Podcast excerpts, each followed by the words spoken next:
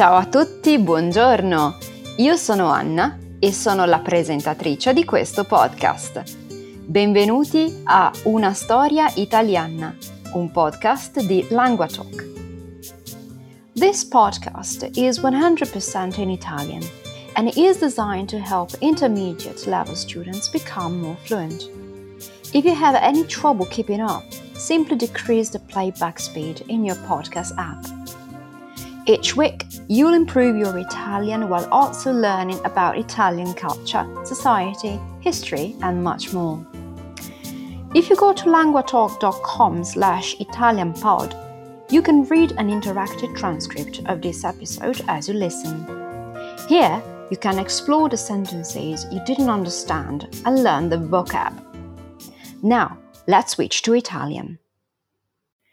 Ciao a tutti, bentornati a questo secondo episodio della quarta serie di eh, Una storia italiana. Questo secondo episodio della quarta serie è dedicato sempre al nostro viaggio in Italia. Ma ehm, mi sono detta qual è eh, il, uno dei tanti problemi che eh, il, il turista deve affrontare quando viaggia in Europa? Il budget. Quindi sarà perché è una cosa che io faccio molto spesso, eh, viaggiare con un uh, budget limitato, non limitatissimo, ma non di solito non ho l'abitudine di spendere eh, un capitale quindi spendere tanti soldi per, uh, per viaggiare.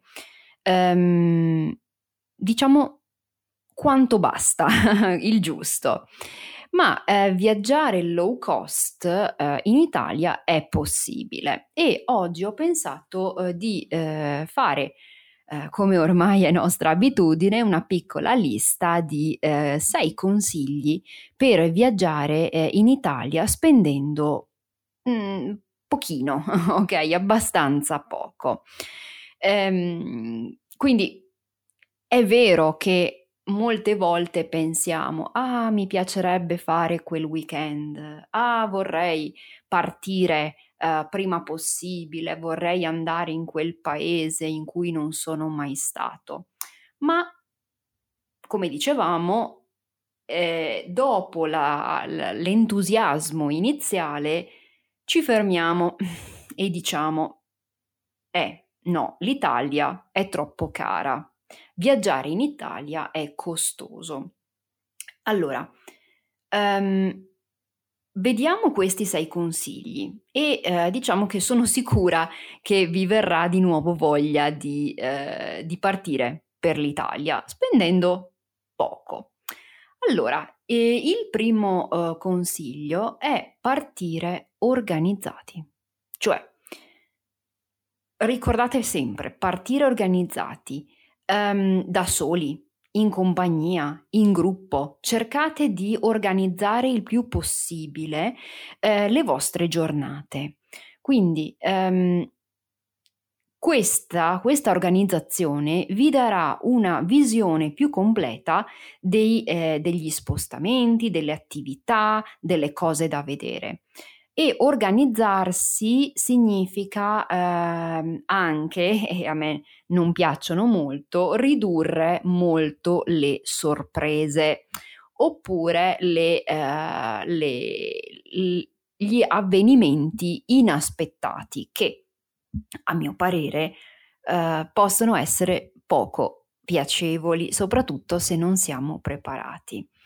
Oppure ridurre anche le sorprese economiche, cioè riguardo al vostro budget.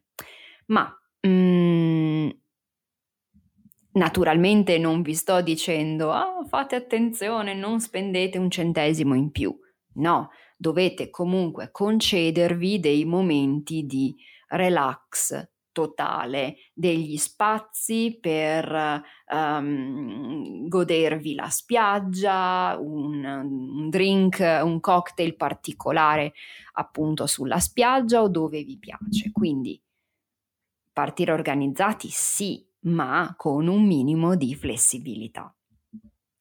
Il punto numero due è ehm, proprio alla scoperta del paese più bello del mondo, cioè l'Italia, perché ehm, noi, esiste un luogo comune, cioè eh, l'Italia è tutta bella, sì, vero, ma sinceramente, eh, luogo comune o no, è proprio vero, l'Italia è tutta bella. Um, potete consultare, potete chiedere a chiunque che abbia fatto un certo numero di viaggi in Italia e ognuno di queste persone vi dirà che l'Italia è bella tutta, da nord a sud. E per esempio le città d'arte, le, le riserve naturali, i parchi, i borghi, le città sul mare, la montagna o il lago, chiese, boschi, tutto, tutto quello che cercate in Italia c'è. Quindi l'Italia è veramente bella da, da, da nord a sud. Il terzo consiglio che vi do eh, è un consiglio molto molto pratico che io eh, ho adottato, che io stessa ho adottato per viaggiare in Italia, cioè evitate l'alta stagione. Che cos'è l'alta stagione? High season, quindi l'estate. Questo eh, è, secondo me, uno dei punti fondamentali per eh, la buona riuscita di un viaggio in Italia.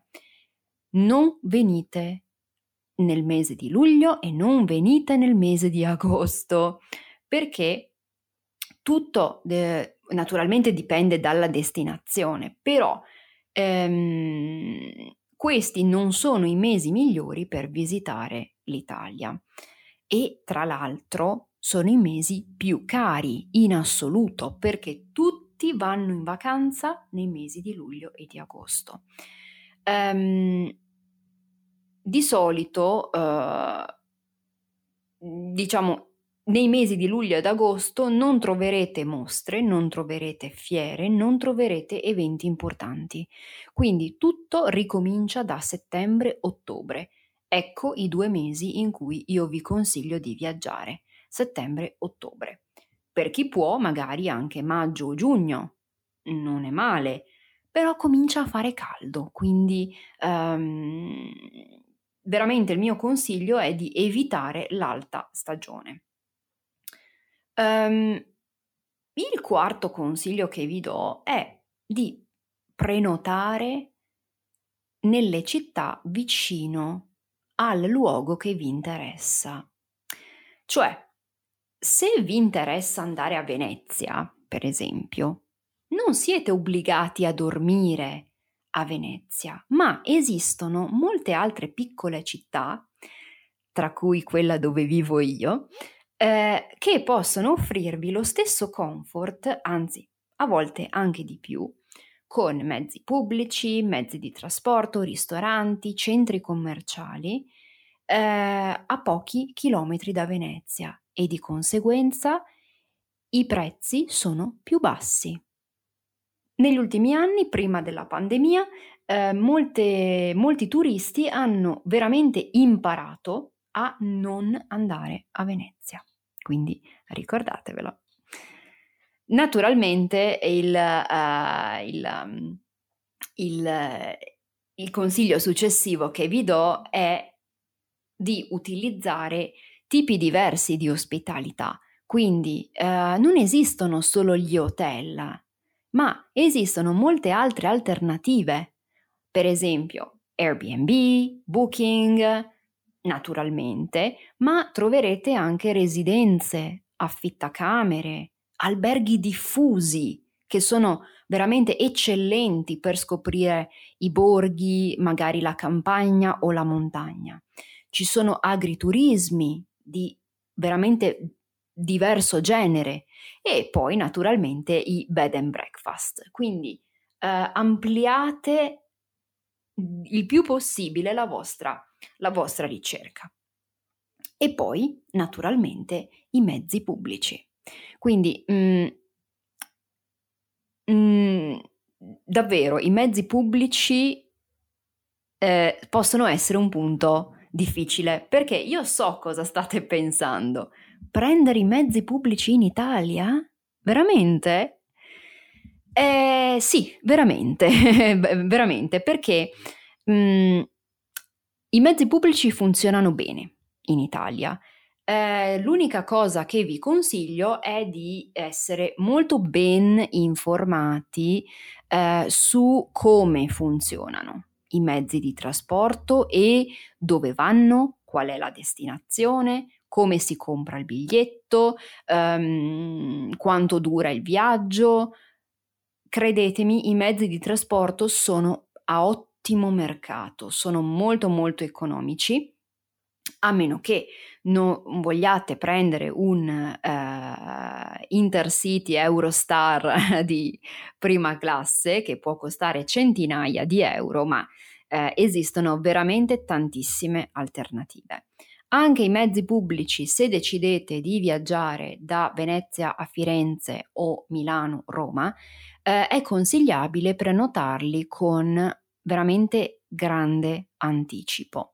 Potrete godere di alcuni sconti sicuramente e ehm, io vi consiglio sempre di eh, cominciare a cercare il, la soluzione più adatta a voi con due o tre mesi di anticipo.